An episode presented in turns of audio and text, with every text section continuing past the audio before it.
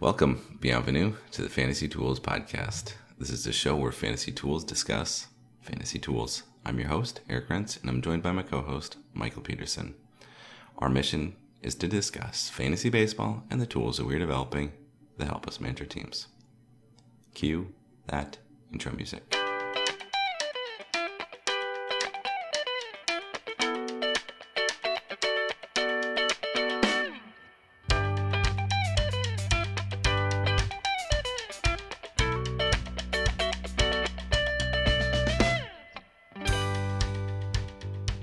Right, Eric, I went to open up the podcast outline today and I realized it's podcast 420. Did the exact same thing and then saw it in the outline as I was about to go type it. I was like, okay, good. All right, Dodgers and Rays. We wondered whether the World Series would be over. It's definitively not, and today's even an off day. Uh, so, I guess, I guess probably by the time people listen are listening to this, it's game day. Could be, yeah, could be over. Are the Rays going to win Game Six? I think so. I think so too. I think that this is going to be seven.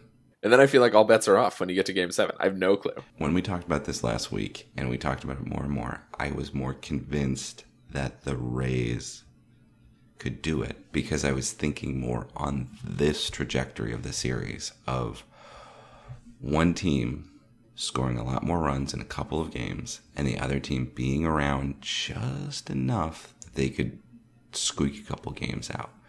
Because I have, I will n- not fight you on the Dodgers will end up averaging more runs over the series than the Rays, but the Rays could win the series. A little Yule-Simpson effect there for y'all. for you all. Um, I didn't quite, just, that didn't quite come out. This is going the way that I would expect for a Rays series win. So I'm encouraged, but Dodgers might just win tonight. Walker Buehler looked really good last time. Okay. Uh, the EPL did not fix its draw drought. uh, we experienced a couple of them, and I guess the the most impactful thing from the weekend is that we've decided to no longer forecast Aston Villa's games. We can't. We can't. You talked about increased entropy. That's a Rays strategy. Well, oh, Aston Villa says, "Hold my beer." I think that I, I actually proposed blowing this up, making it even a slightly larger thing, which is that we should just stay away from predicting in the middle of the table.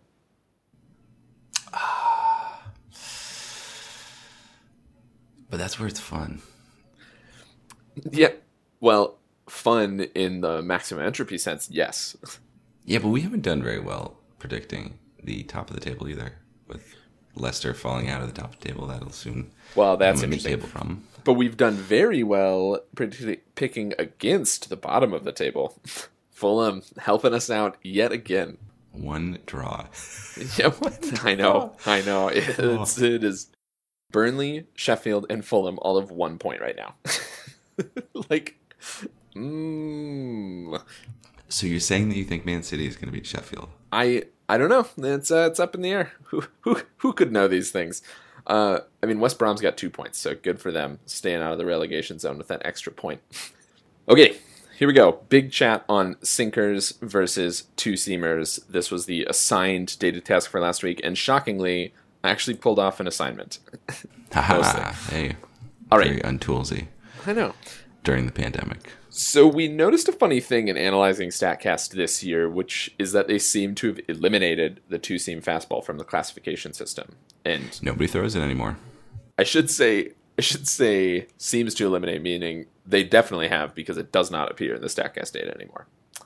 So for Fun Project last week, Eric asked me if we could take a look at whether this is an, a legitimate call in data space. The idea being that they've obviously just stuffed all of the sinkers into the two se- or all of the two seamers into the sinker category.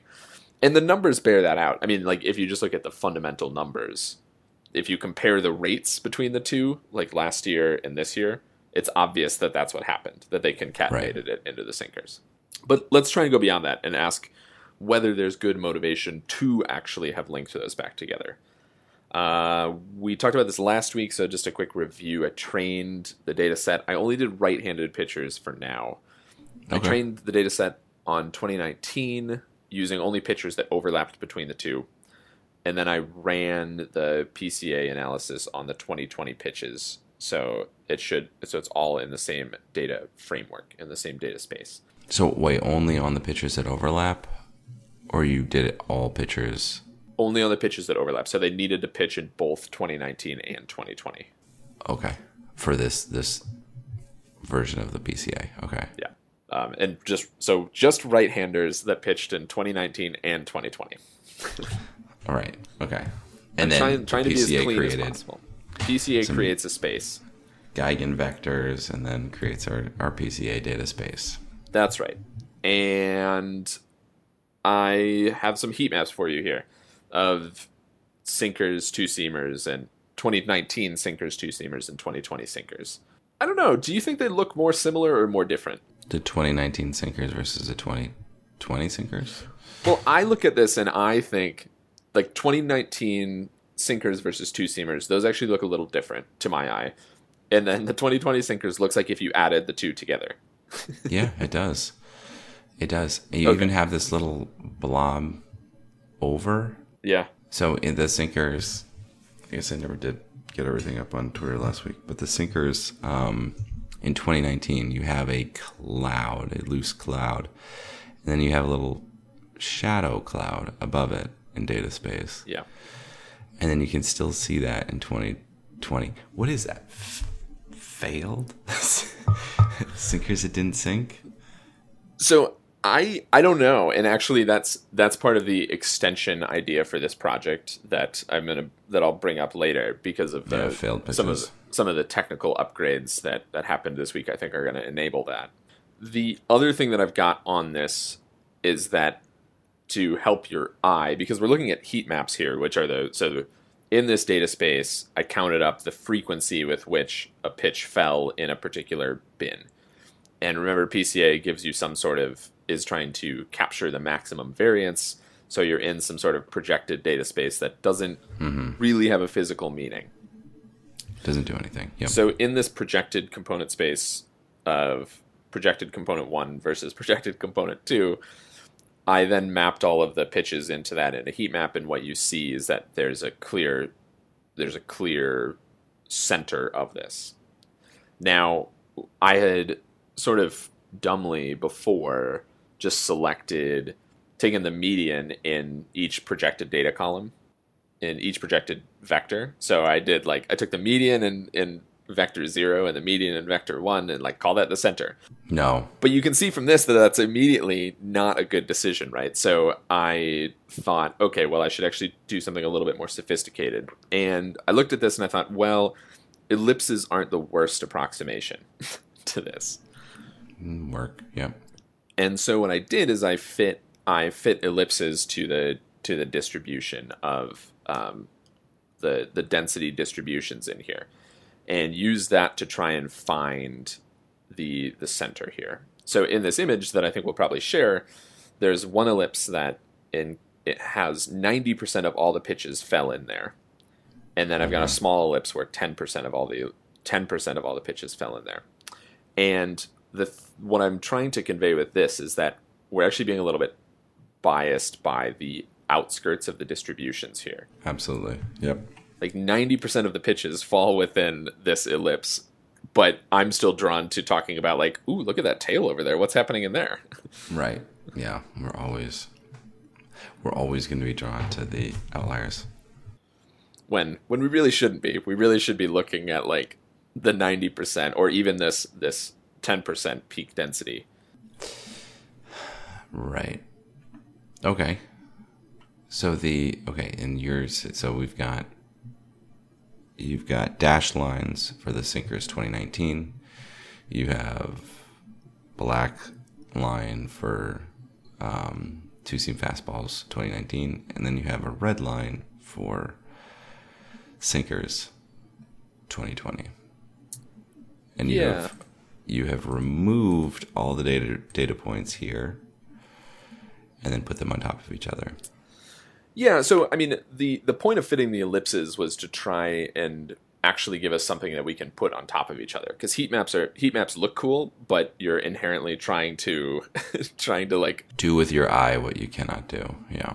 overhead overlay them in your head and so so like okay so what can we do and that that's what led me to all right ellipses are at least a first order approximation of what the structure is here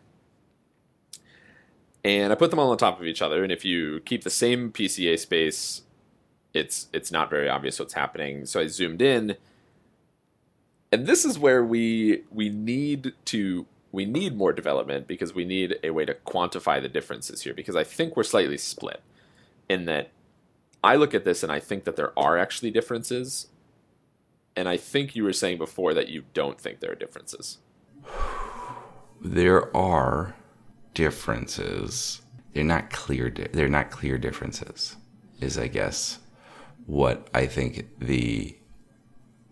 If we're stating the problem of they're clearly different.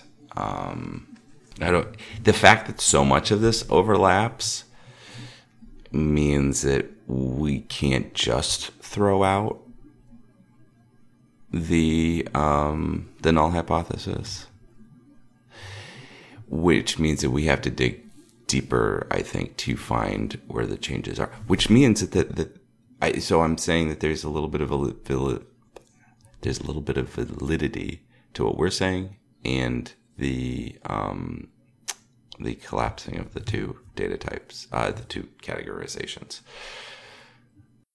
Yeah, I mean, I, I guess I sort of.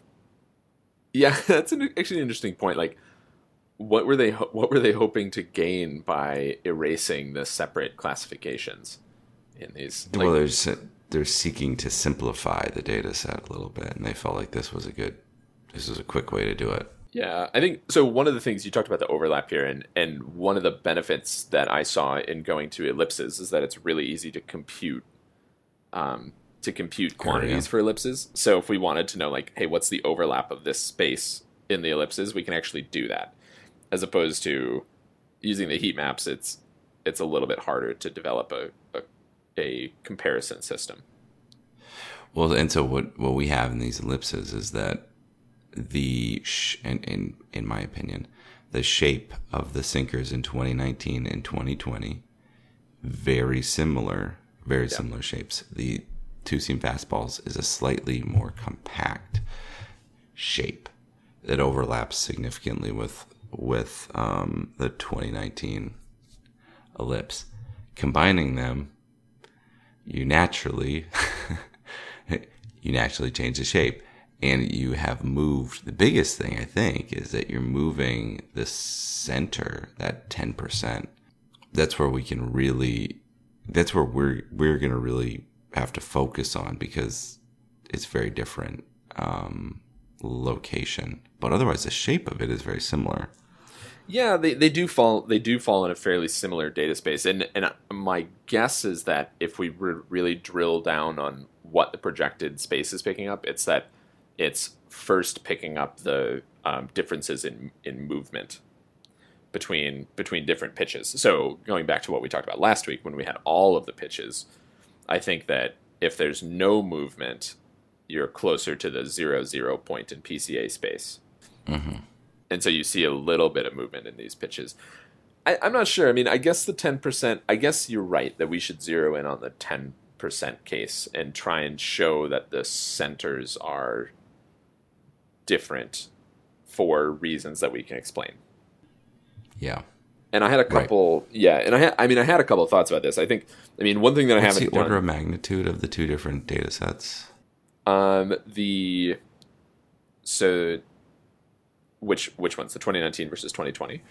well uh, 2019 what's the order of magnitude of So it's like two two thirds seam versus It's like two thirds two seam and one third sinkers. I have two avenues to talk about, and then one thing that I'm sort of looking at in the the longer term. So the two avenues are I haven't associated either outcomes or the actual pictures themselves with these, and those give us natural vectors that we should probably be considering. But because they are qualitative vectors, I haven't come up with a like I haven't linked them in with this. Well, I would be interested to see the pictures, and so we can start to see like what the normal sinker looks like versus two seam fastball.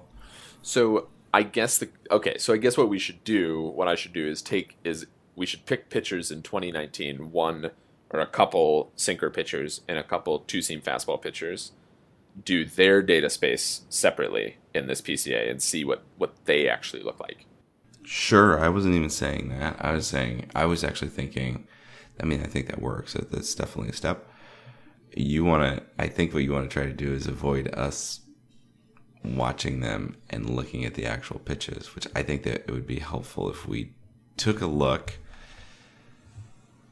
And so I'm thinking, yeah, let's get the two, the two sinker ball pitchers from 2019 who are closest to that centroid, the two two seam fastball pitchers who are closest to that centroid.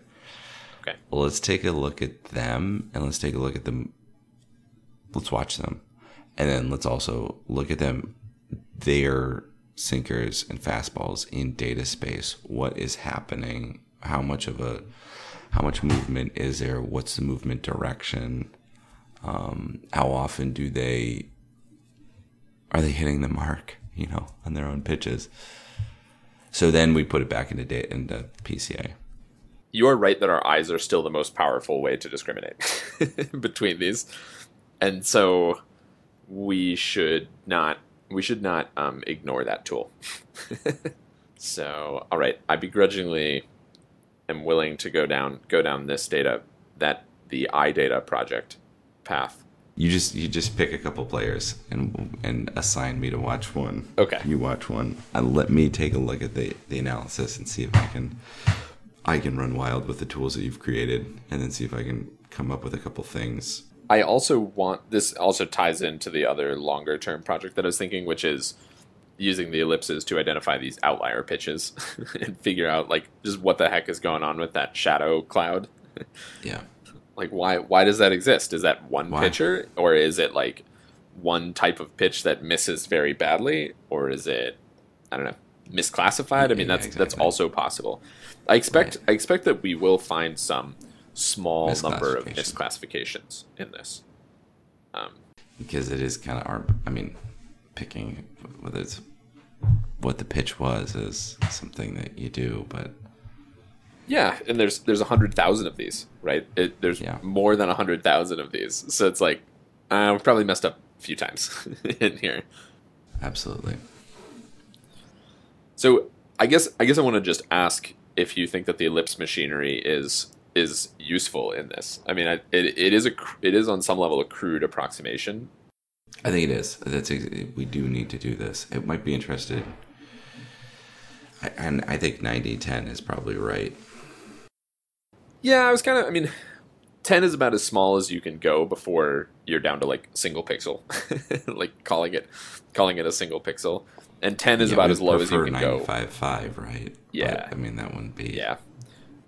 And 10 is about as low as you can go before you just can't, like, before you're getting into, like, these weird arm tentacle things that are happening in the data.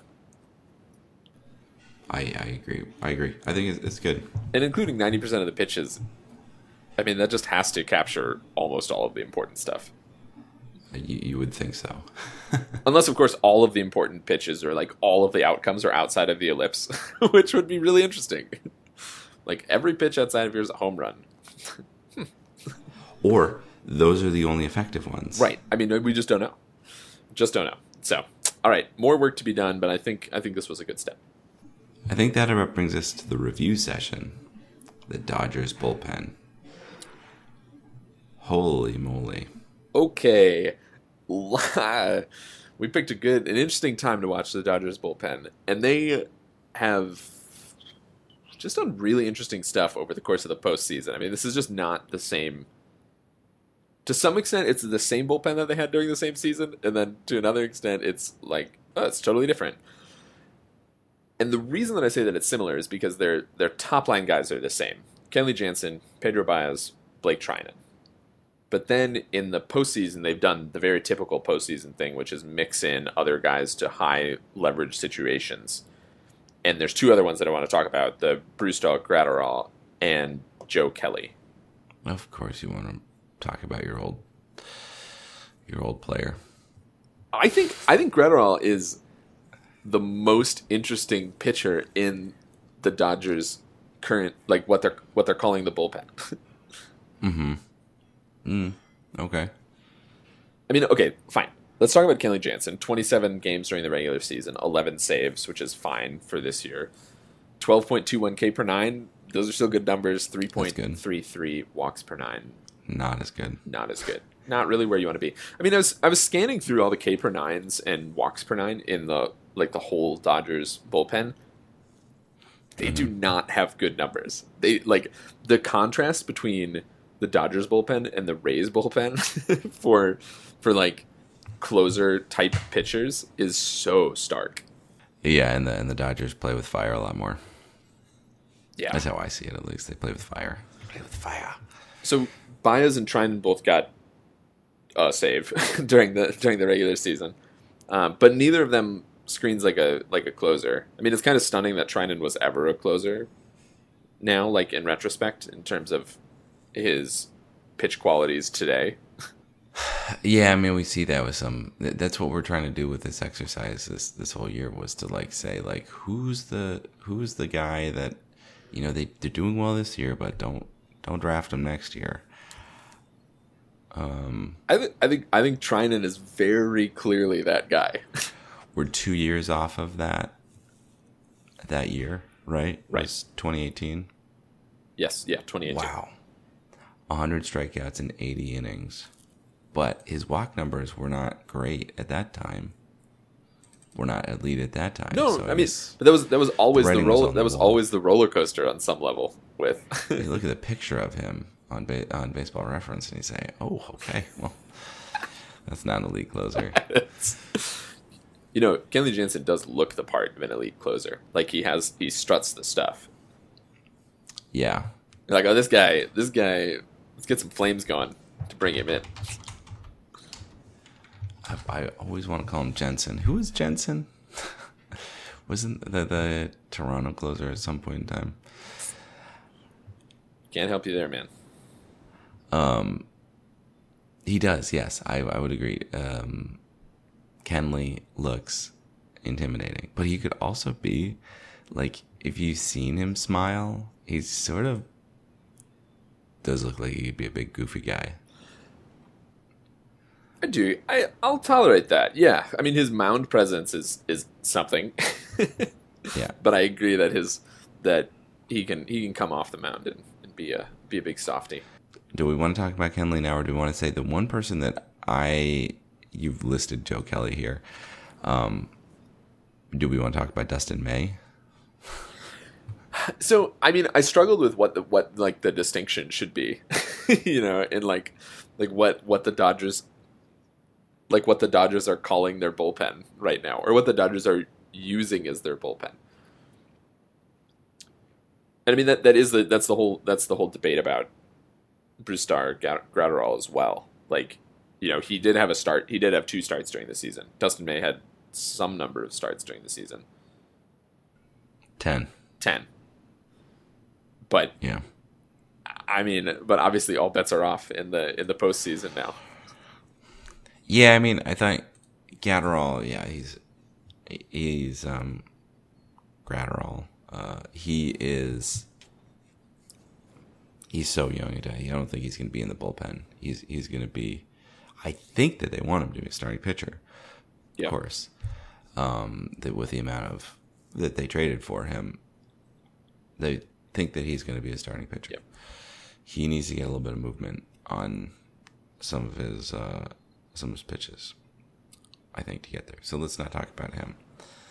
Joe Kelly, we know what Joe, Joe Kelly is. Why is Joe So- Kelly still pitching high leverage situations in the MLB in 2020? I don't know. I don't, I don't know. I, can- I mean, I'm this is I put him on here just because I want to caution everyone like don't pick Joe Kelly. Don't pick Joe Kelly for your fantasy team. Joe Kelly is not relevant for any fantasy team. He's not. Like I get the Dodgers keep putting him out and giving him space. Like don't do it. The Red Sox did it too, and it still didn't. It didn't work for them either. he does one or two pitches really, really well, and nobody can see him for that long because then they just time it.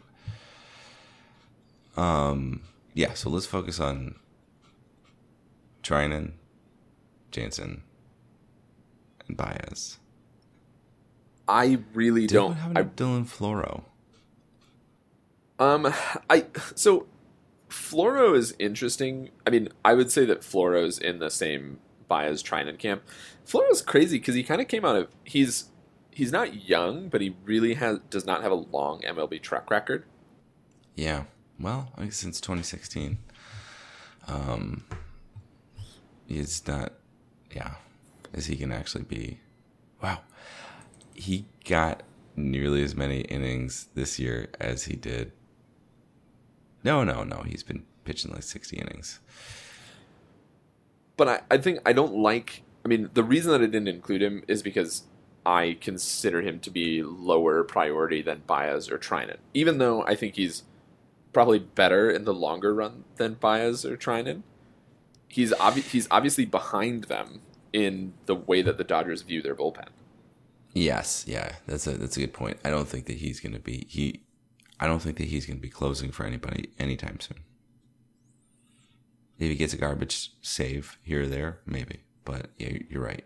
But he's and he's not the type of guy that anyone else is going to trade for to make a closer. No. So I think No. you know he's and, and he's just not valuable enough then in fantasy because he's not an elite strikeout guy. I mean this this is what I really wanted to point out about the Dodgers relievers is that like Jansen's the Jansen's the only one worth owning. Nobody else strikes guys out. And he's going the wrong direction. yeah. Yeah, exactly. They're all going the wrong direction. It is so it's so funny. Like we we talked last week about the Rays who had so many guys, and we're talking about trying to decide. Well, who who is the one who looks elite on the stat card, but if they were to put in another situation, they probably wouldn't succeed. This is like okay, well, this is a spot where they would succeed. You have, and and none of them I do I feel great about.